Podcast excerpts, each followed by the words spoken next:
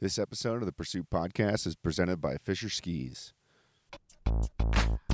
Why, hello, friends. Mr. Adam X, Pursuit Podcast. You're listening on the Auto Collective. You sound like a really humbling, grateful, neat experience on the internet. Uh, I asked an athlete to come on the show, and it was a bigger name athlete who you will you will hear soon. But they were like, "Oh my god, yeah, I love your show, and I'm honored to be a guest." I don't know why I'm telling you this. Maybe it's a brag. Maybe it's a realization of this is this is happening, uh, and it's really fun. So thank you everyone for listening, including the the guest that's coming up. Uh, not this episode, but I will I will talk about in the intro of their specific episode. That being said, if you listen, if you like the show, leave a review, send a DM, follow me on TikTok, follow us on Instagram. You know, that's how you support us without doing much per se. Uh, I know we ask you, we have a lot of ads and we have a lot of sponsors, and obviously we, you know, we tell you to buy stuff. But the biggest thing you can do is just comment on our posts, share our posts, um, leave a review. It takes seconds. So super simple. Uh, I just want to say thanks. Uh, we're going into fall. I've got some fantastic guests coming up, and then winter, we're going to be firing on all cylinders, so I'm super excited. Before we get into any of that, I need to give a shout out to my sponsors this week. We've got a couple, so hang tight, buckle up. Uh, my first sponsor, new sponsor for the collective, uh, they just signed on, super amped, six, 686. Go to 686.com. Check out their collections. Uh, they have like outdoor wear, casual wear for everyone, male, female. They have it. The men's everywhere pant is my go-to. It fits well. It doesn't make me look the way I look necessarily. Uh, their new ATP Stretch Performance pant jacket, it's phenomenal. Go to 686.com, check out their entire collection. And their new winter collection is dropping, I believe it's 920. Yeah, they have a whole snow collection that's going to drop 920. Check it out, 686.com. My second sponsor this week, you guys are familiar with them, onX Maps, onxmaps.com. They make apps for outdoor adventures. It's that simple. Whether you're off road, you're hunting, I know I've got a lot of hunting hunter friends, onX Hunt, check it out. Uh, and the one I use the most is onX Backcountry. It's so good. It's like I'm literally finding so many spots that I didn't know existed in my local area. Uh, you can find, you know, look at the topo, look at the different slope angles, and see what is skiable. So I've been mapping it all out.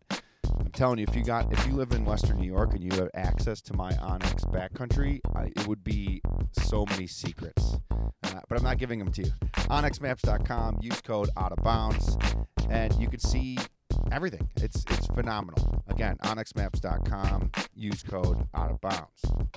I'm gonna keep rolling on my sponsors here. Woodchuck Hard Cider. They've been doing it for 30 years. I know cider's been become real popular lately. Woodchuck Cider, again, celebrating 30 years. From rosé to Prosecco, Sangria, Amber, Granny Smith apples. Here's the thing it's available almost everywhere. I looked it up 20 mile radius from Buffalo. I can get it at Tops, Wegmans, beer outlets, 7 Eleven, local bars. Honestly, go to woodchuck.com. You can use their store locator, and they this stuff is available everywhere. So go to the store, get yourself some woodchuck cider, and enjoy it. Again, they've been doing this for 30 years. I think they know what they're doing. Check them out. And now for my last sponsor, Rumpl.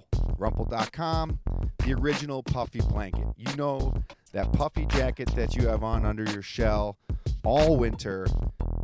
They're doing that, but with a blanket. It goes anywhere, it does what you do from the couch to the campsite to your hammock to sitting in your car, having a coffee, maybe, you know, waiting to make another lap at the ski resort. Rumpl.com, check them out. They make blankets, towels, gears. And what they did for me on this episode is they linked me with my guest, who is uh, Twiggy. I don't know if you guys are familiar with Twiggy, but Grant Twiggy Baker, three time world big wave surfing champion. And we're talking big waves, like those scary, I don't know, 40 to 100 foot waves. That is where Grant shines. That is what he loves to do. His attitude is phenomenal. So thank you, Rumpl, for making that connection. And you can go to rumpl.com, use code out of bounds, save you a couple bucks. And like, they have so many things that I just want to buy everything on their website. So be careful when you go there. Honestly, it's for patio, for camping, for home. They they have everything. Uh, towels that do it, blankets that do it. Uh, you're gonna love it. That's the thing. I when I originally got mine, I was like, oh, this is just a camp towel, and now I sleep with it, and I use it on the beach. So again, Rumpl.com. Use code out of bounds, and a special thank you for them for linking me with Twiggy and now I'm going to let you guys listen to the episode. I don't need a better intro than that. Twiggy's the greatest, one of the greatest surfers, if not the greatest surfer, big wave on this planet Earth. He will never say that, so I will. You can check him out in episode four of HBO's special um, Edge of the Earth. Episode four, The Great Unknown. Ian Walsh and Twiggy. They go to Africa's west coast to find new insane waves. We talk about it but I'll let you listen to that on the episode. Enjoy. Um, well, my name's uh, Grant Twiggy Baker. I'm from uh, Durban, South Africa. And uh, I guess I'm a professional um, big wave surfer, if there's such a thing. Um, and I make uh, I make surfboards. I import export different stuff to and from South Africa. Um, I have a daughter, six year old. I'm married and uh, yeah, I just uh, I basically surf. I like that you said you're kind of a pro surfer. like you have three big wave world championships. Is that correct? I do have three big wave world championships, but um, the amount that I get paid to professionally big wave surf wouldn't wouldn't wouldn't quite cut it. I've, I have I have to do other things to kind of uh, supplement the yeah, the income. Oh, I only do fun stuff. I only do fun stuff. I do. I, I just guided uh, three of the best uh, surfers in the world up the west coast of Africa and showed them some new waves up there. Um, Seth Moniz, Ethan Ewing, and Griffin Colapinto, and they paid me for that. So th- that was a job. I felt like I was robbing them at the same time because watching those guys surf is like a, such a gift. But um, yeah, I do all sorts of different stuff, eh? To I do get paid to surf, so that makes me a professional surfer. Yeah, it is. I don't. I mean, we won't just talk about money the whole time, but it is sad that you're like arguably one of the greatest at big wave surfing, and you still have to do other things to supplement your income. No, that's just the way it is. There's not that many big wave surfers out there, so you know, it's not like being the best golfer or the best uh, tennis player or, or something like that, where there's kind of millions of people all vying and all working really hard to, to be number one, you know? Um, and you need to be extraordinary to, to, to, to, to get to Novak Djokovic's level. I think, you know, the, there's not that many big wave surfers. So it's not, it's just, that's it. I mean, that's, that's economics, you know? And uh, I mean, it's, it's, it's never bothered me. And, uh, it's yeah, it is what it is. Getting paid to surf is kind of a hard thing to swallow in the first place. That's true. But I mean, Kelly Slater, arguably a multimillionaire, arguably yeah. riding, and maybe I'm wrong. I've I've surfed. I am not a surfer by any means. If anything, I'm a giant poser who surfs behind a boat very often. It's just because of my location. But arguably, big wave surfing is way harder why why don't people care about it as much or why don't people is it what like what is your opinion on that why are more people what would we call regular surfing one like just um, surfing um, i wouldn't say big wave surfing is more difficult i think it, it, it's it's definitely more difficult to become a top level um, regular surfer you know like kelly slater um, big wave surfing is more of a, a mental endeavor. So you don't, I mean, you need to be a skillful surfer, but not at the level of Kelly Slater. But you need to have the mental fortitude to um, to surf big waves. So it's a, it's a different skill set. Um, and I mean, you know, popular opinion decides how much you should be paid in the end. And these days, it's how many followers you've got on Instagram. I mean, I've got a mere 75,000 or whatever it is, whereas Kelly Slater's got a couple million. So he definitely deserves to get paid a lot more than me. Would you compare big wave surfing to mountaineering? Like it's more of making a mission, hoping weather lines up, and then you know everything has to align. It's not like skiing on a regular mountain on the daily. And i'm just relating it to skiing because that's mostly our fan base. Um, but that's what it seems like to me like this big wave style.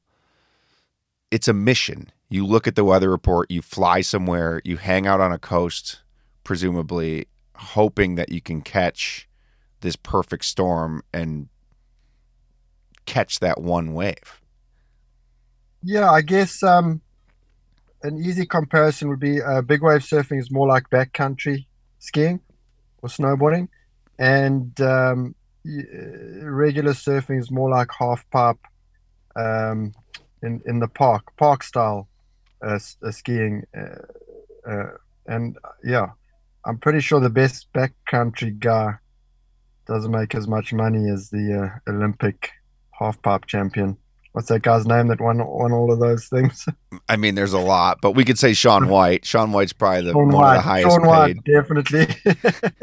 I mean, that guy. You know, yeah. I mean, he's amazing at what he does, and I, you know, I watched that Olympic snowboarding, incredible. But yeah, um, th- that would be the easiest comparison. Uh, country stuff is big stuff. But I think I think that's important to to make that comparison so we understand because it is it's fairly new in the in the mainstream. You've been doing it for a long time, but I'm starting to see it. Uh, and we'll talk about Edge of the Earth because that's putting it even more mainstream. How do you get into this? How does how does Twiggy fall into just big wave surfing? Um, for me, it was kind of a natural progression. Uh, where I was growing up in Durban, the waves would get reasonably big, but not very big and on those bigger days, I, I just seem to to really enjoy it. And then from there on the north and south coasts of Durban, um, it gets a little bit bigger. So I would go, you know, once I had a car, drive up and down the coast and surf a little bit bigger, and I enjoyed that. Eventually, it got me that got me down to Jeffreys Bay, where it gets a little bigger, and down there I met Town guys. Now Cape Town gets as big as anywhere in the world. Um, and those guys are like, oh, you like Jeffreys Bay when it gets big? Come and see us in Cape Town and we'll show you really big waves.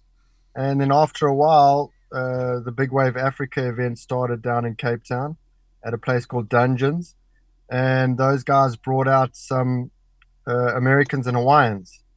And those Americans and Hawaiians were like, oh, well, you like it when Dungeons gets big. Come and surf Mavericks and Hawaii with us, and you'll really like it. And that's kind of how it started. And eventually I found myself at Jaws trying to pedal into 60 foot waves.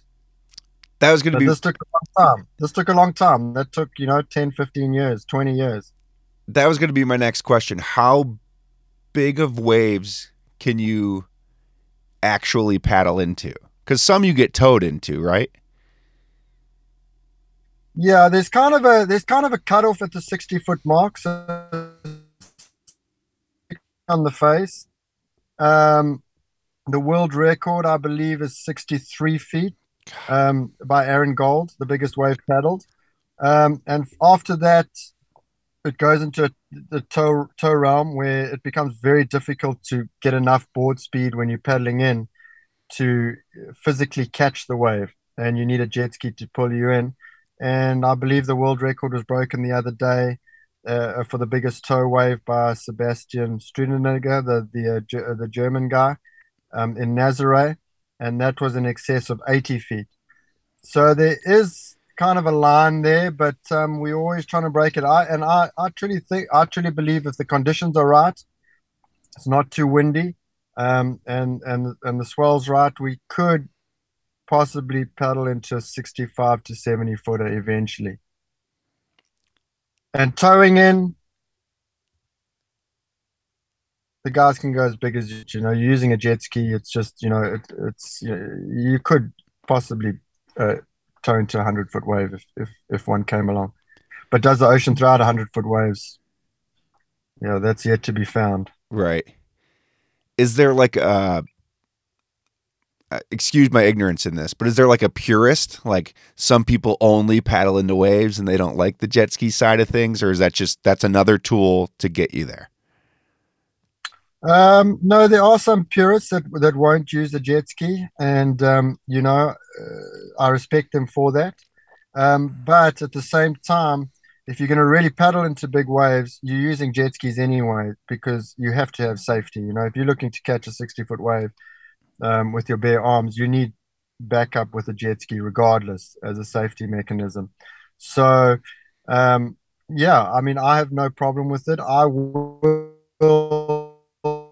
just from a, a purely probably ego standpoint, I'll try to use my arms until it's you know to the very the, the highest level that that I can, the biggest waves that I can.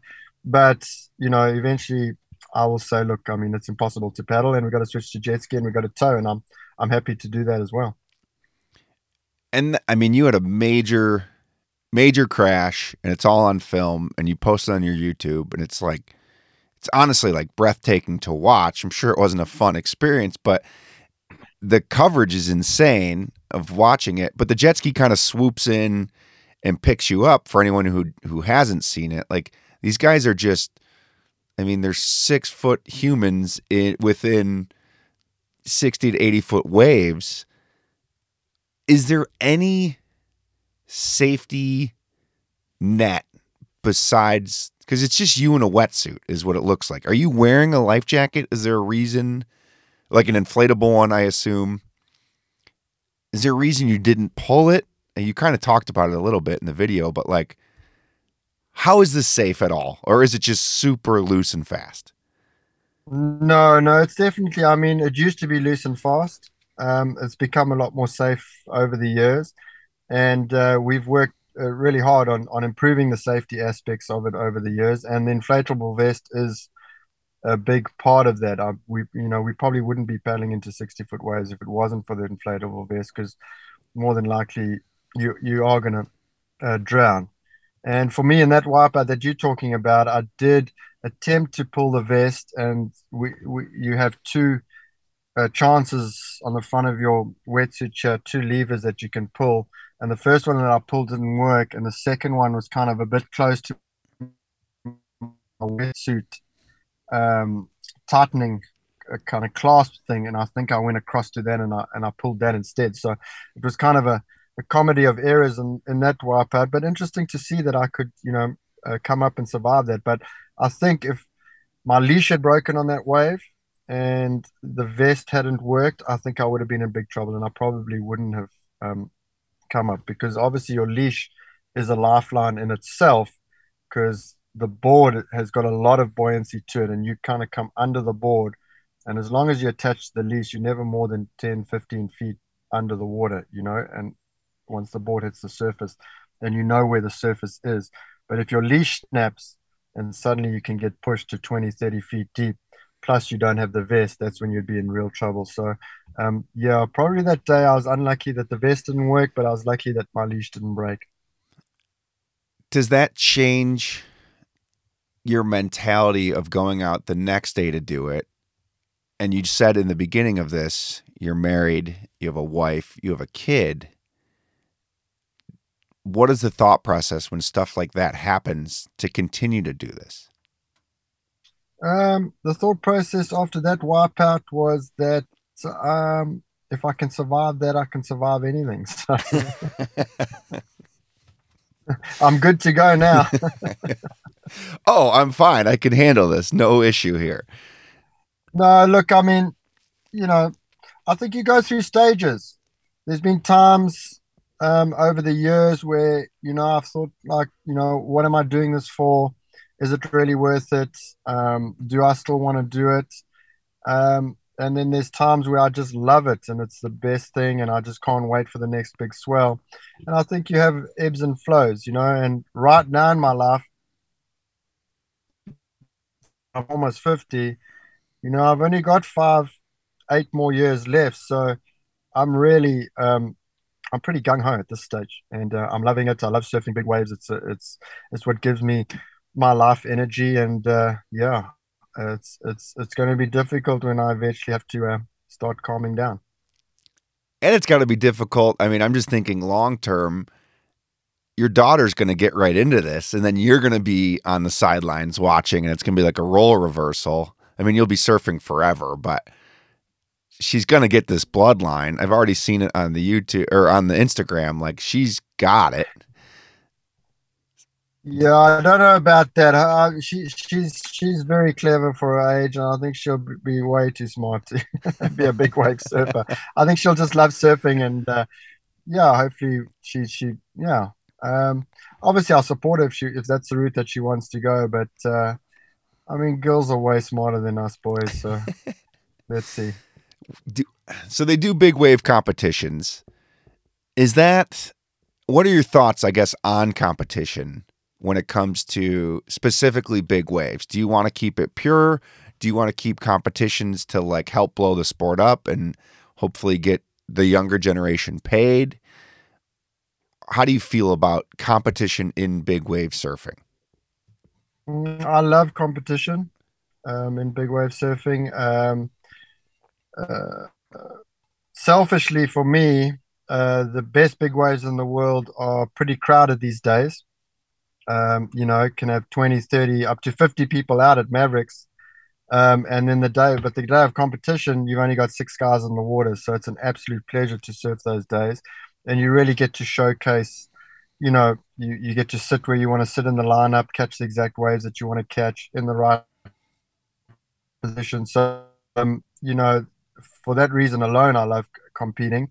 But like you said, it's also a stepping stone to obviously to show who the best guys are, um, and for those guys to to get sponsorships and for sponsorship dollars to go in the right direction, and then also as a stepping stone for for the younger generation to give them something to work towards. Like you know they want to get in the Mavericks contest. It's going to take them a few years to get there, um, just to get invited and then to win.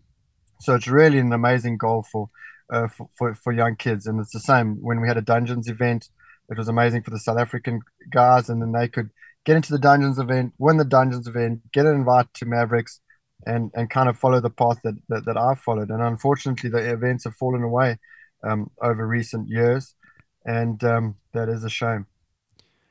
Do you see the future of it being?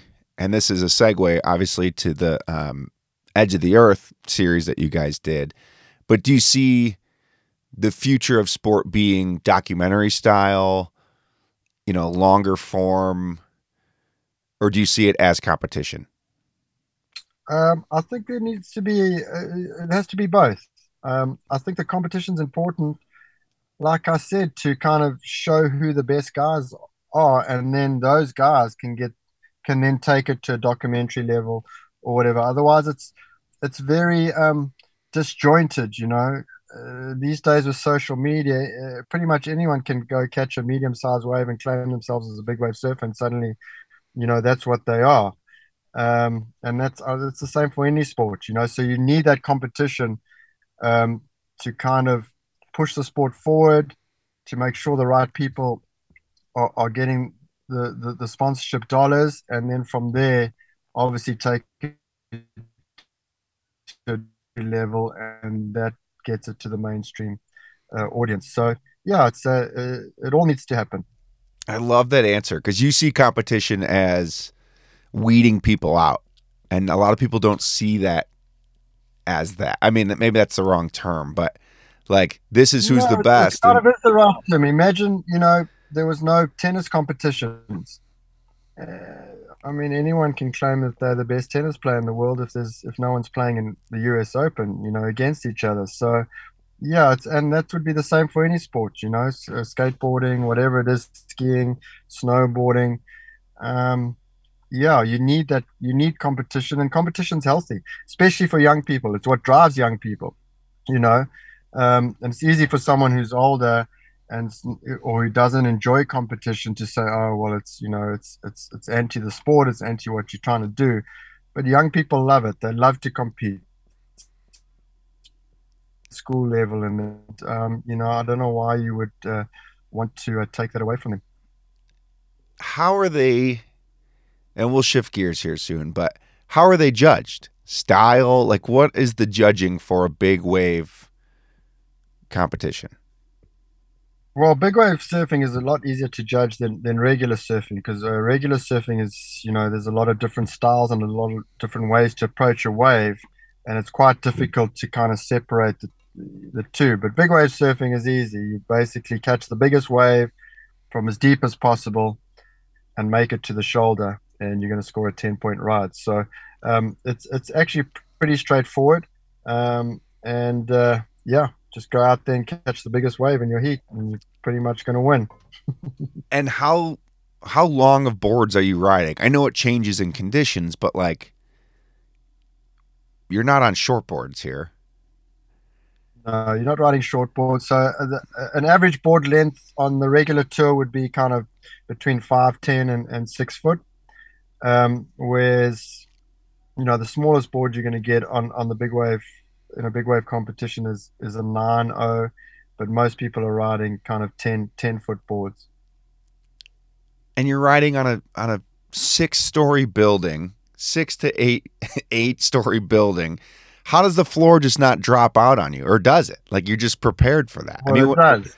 You saw my wipeout; it did drop out out of me. So I mean, uh, surfing. I mean, the most important thing that you need to know to surf big waves is um, you have to have an ocean knowledge, and you have to be able to read the ocean and read the waves that are coming towards you. Um, and that takes years and years of experience, and that's why someone like myself, still at 49 years old, I could still kind of compete with with the youngsters in their twenties, either crazier, um, uh, uh, they they better skill wise. They they're a better surfer than me, but I've got all the experience and the ocean knowledge, which waves to catch, where to sit in the lineup, and so the best big wave surfers in the world are actually kind of between the age of 35 and 45. That's kind of your your your prime age, whereas where your your mental capability is catching up with your physical capability, and you're kind of in the in the center. So, um, yeah. And for me, I keep training, keep in shape, and I keep getting better mentally. So, um, that's how I keep beating those 25 year olds. what does training look like?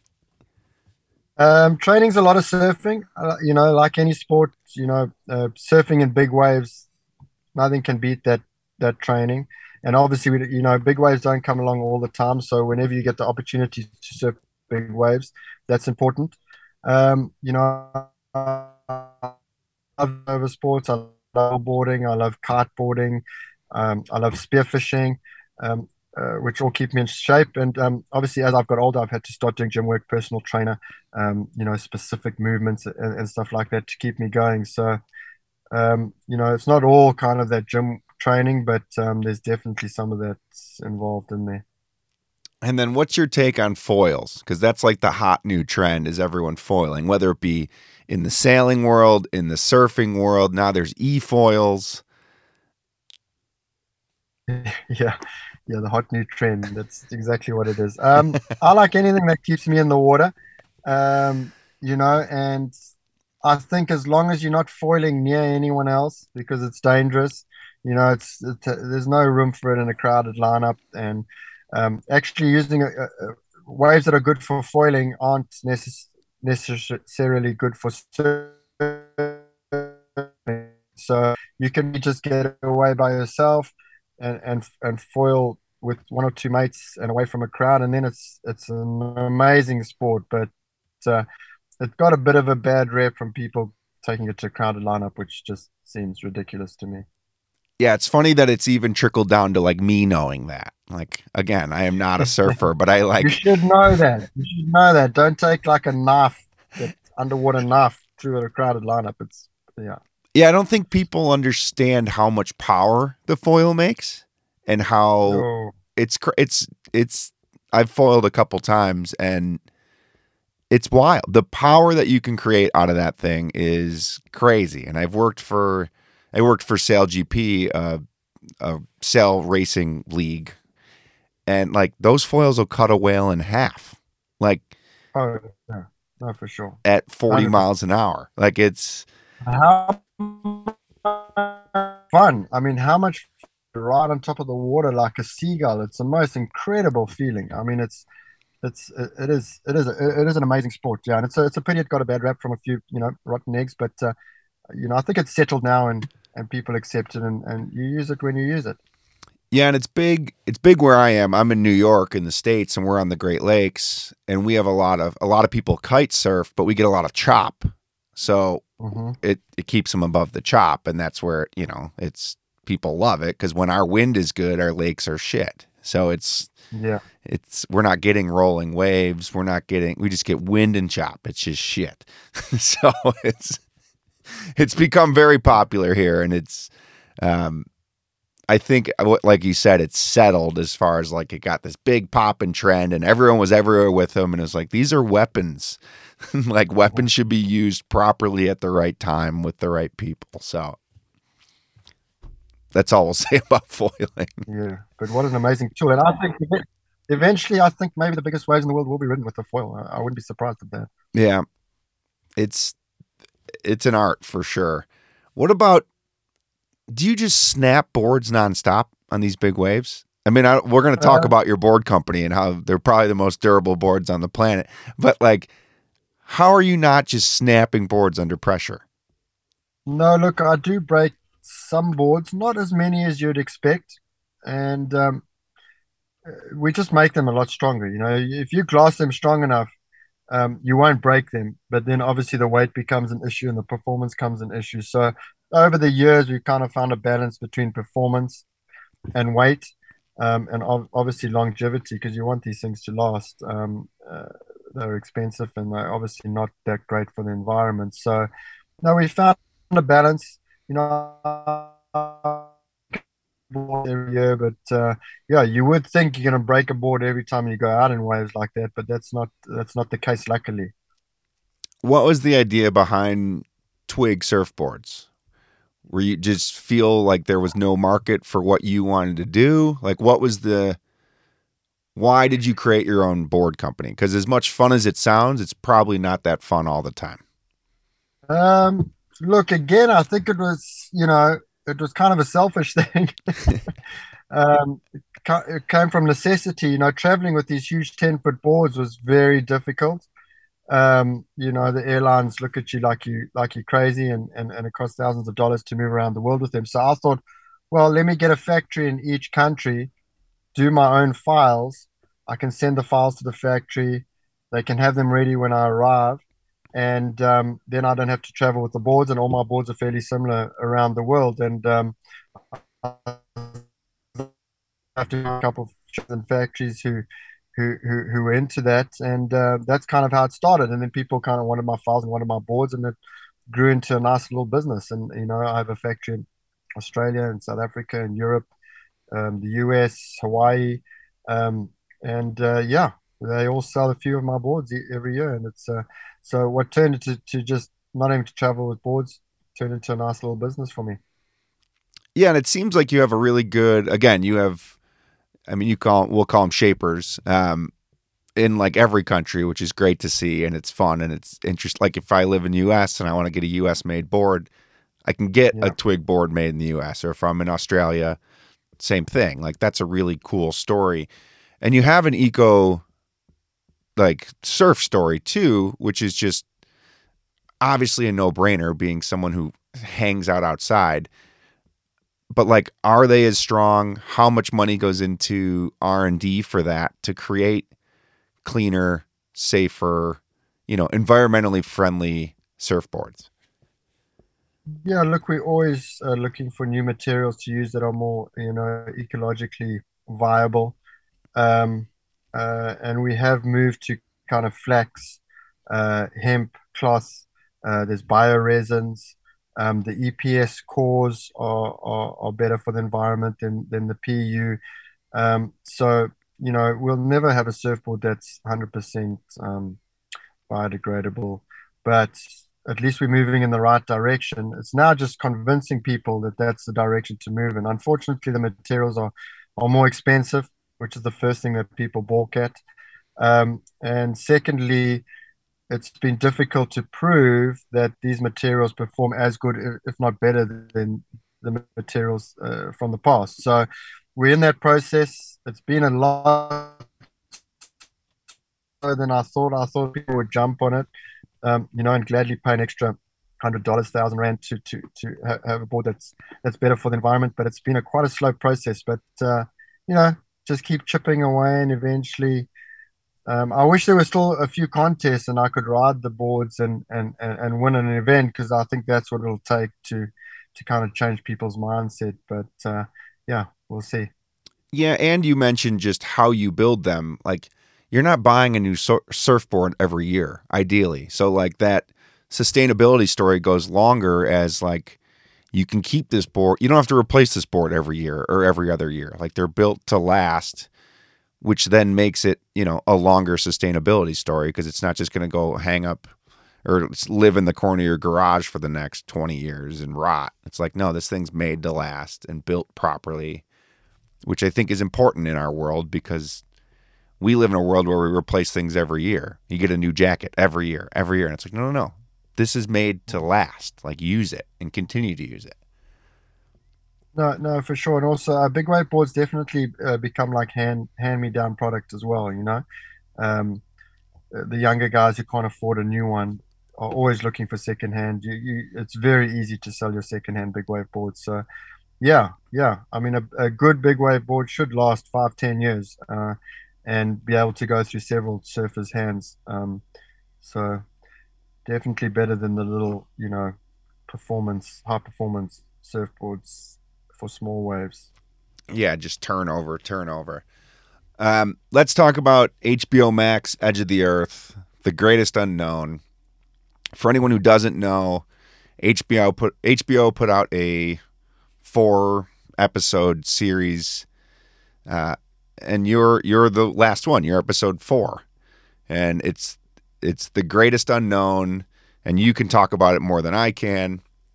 So where did you go? What was the mission? And we'll start with that. yeah. Uh, first of all, the, the previous three uh, um, episodes were, were amazing, and the uh, the um, the one was absolutely insane. Those guys, that was that was crazy to watch. So hopefully the surf one is as inspiring and as uh, you know radical as as the other ones. But uh, we basically went um, up the west coast of Africa uh, to to uh, find and surf this new wave that I I checked out on Google Earth, and um, we camped out there for three weeks in the desert, um, in the cold, and uh, we had we had the most amazing time. It was it was a lot of fun and uh, unfortunately, in the end, we didn't, you know, score the peak or the wave that we're looking for as good as as we know it can get and will get in the future. But we did the groundwork, and uh, you know, I've already been back once this year, and and and we surfed a little bit better this year, and we know a bit more about it. And next year we'll go back, and eventually, you know, we'll, we'll surf it amazing. Um, but we did score other waves and other days, and yeah, we just had the best time up there. And uh, the TGR guys are an awesome group of of individuals. Just really fun working with them, and uh, yeah, what else can I say about it? Just great fun. How did the project come to life? Did TGR approach you? Did you approach them?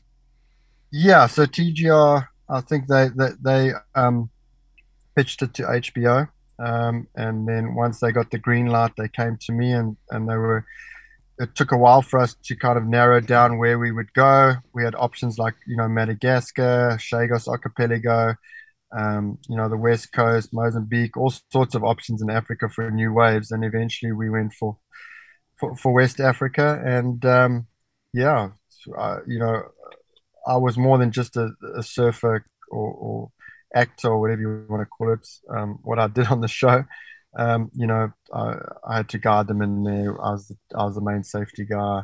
Um, there was a lot of lot of aspects to that Um, but it was something that I've been doing my whole life, and um, finally I got paid to do it and, and document it correctly, which was which was great.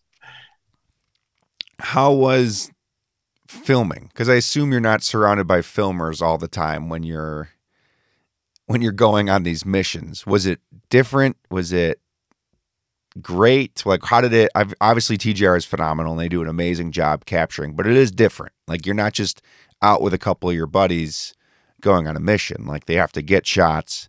You might have to reshoot things. What was that experience like when you were there? Yeah, I mean, it was interesting, but after a few days, I mean, you know, it, it became kind of second nature pretty quickly. Um, and I have done uh, trips before, nothing to that magnitude, but I have done, you know, trips where I've had camera crew and, and, and stuff around me. Um, so I was, I was quite used to it. Um, obviously, you know, three weeks with the camera right there, I, I was a little bit nervous uh, with the first viewing of how, you know, how, how it's going to come out on camera and that. But uh, yeah, the TG guy, TGR guys are great. And I really enjoyed it. I, I enjoyed it. And um, I enjoyed watching it at, at the end. You know, it, it, brought back a lot of good memories. So, yeah, came out good. Good. we'll call it a success. We'll call it a success. What? I mean, really, my, you saw it. What did you think? What did you think of it? That's that stuff. Like when I watch stuff like that, some people watch things and they get inspired to do it. I watch that and I'm like, I'm glad they're doing it so I can watch it. Like that's how I feel when I watch like uh, an Everest documentary, and I'm like, some people watch that and they're like, oh yeah, I want to do that, and I'm like, I'm glad they did. Like I love that for you. and and I'll stick to New Jersey and North Carolina waves, and I'll just get demolished by them, and now I'm good. Like four footers, great. I might as well be like dropping in on it eight story tower because I am. for anyone who hasn't surfed, it's like the most humbling experience on the planet, and the ocean doesn't care who you are and what you are. It will eat you up and spit you out at any moment, and you can pretend like you tame it, but you don't. And may and you're, I mean, you're world class. So, like, am I wrong on that? No, well, I mean that's how I felt when I watched the kayak and the snowboarding one. I mean, how long did that guys those guys walked in the snow for to get up? Oh, I, that was just yeah, forever. Yeah, I mean, I've done some some hiking in the mountains, but and, and uh, yeah, that was just ridiculous. And those kayak guys, I mean, that was so crazy.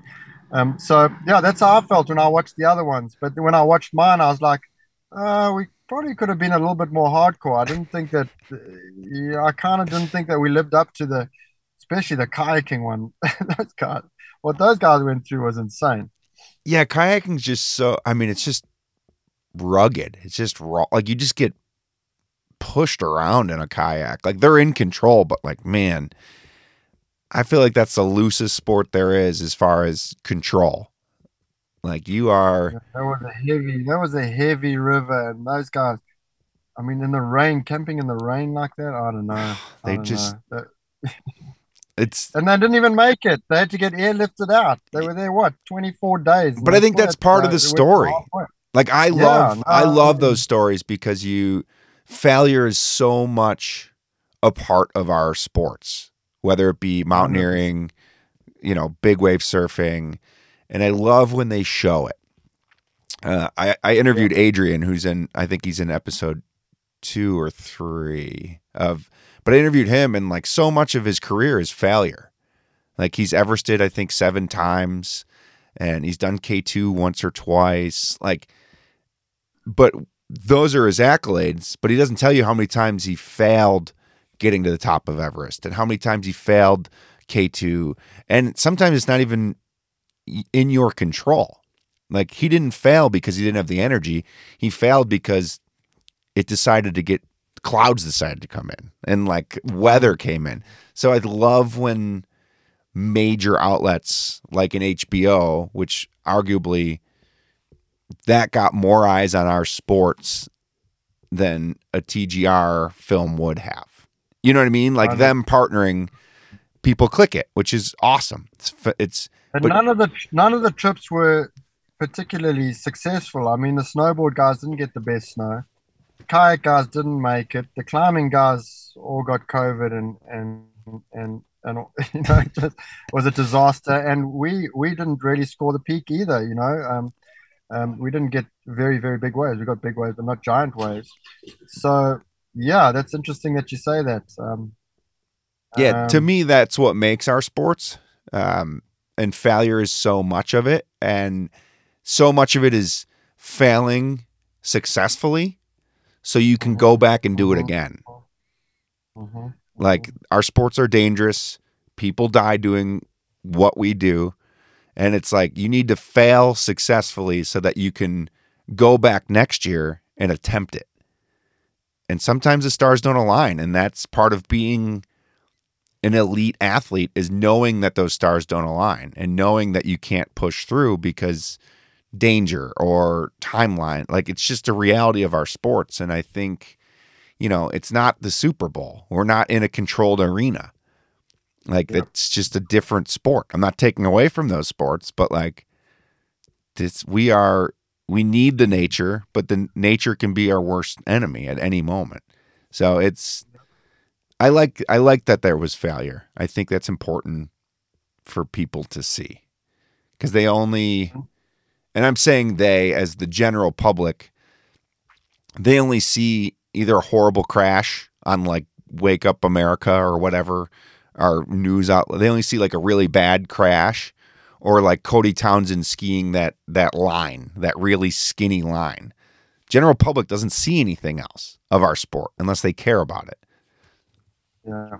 So I don't know. I liked it. Uh, yeah, I liked it too. I think, uh, yeah, I was enthralled by the other three episodes. So hopefully, yeah, people got the same thing from our, from our one. Yeah, and I think it was they are all different, which helps. It just tells a different story of so much the same but so much different, um, which is cool. All different, but I mean, surfers love to ski and snowboard.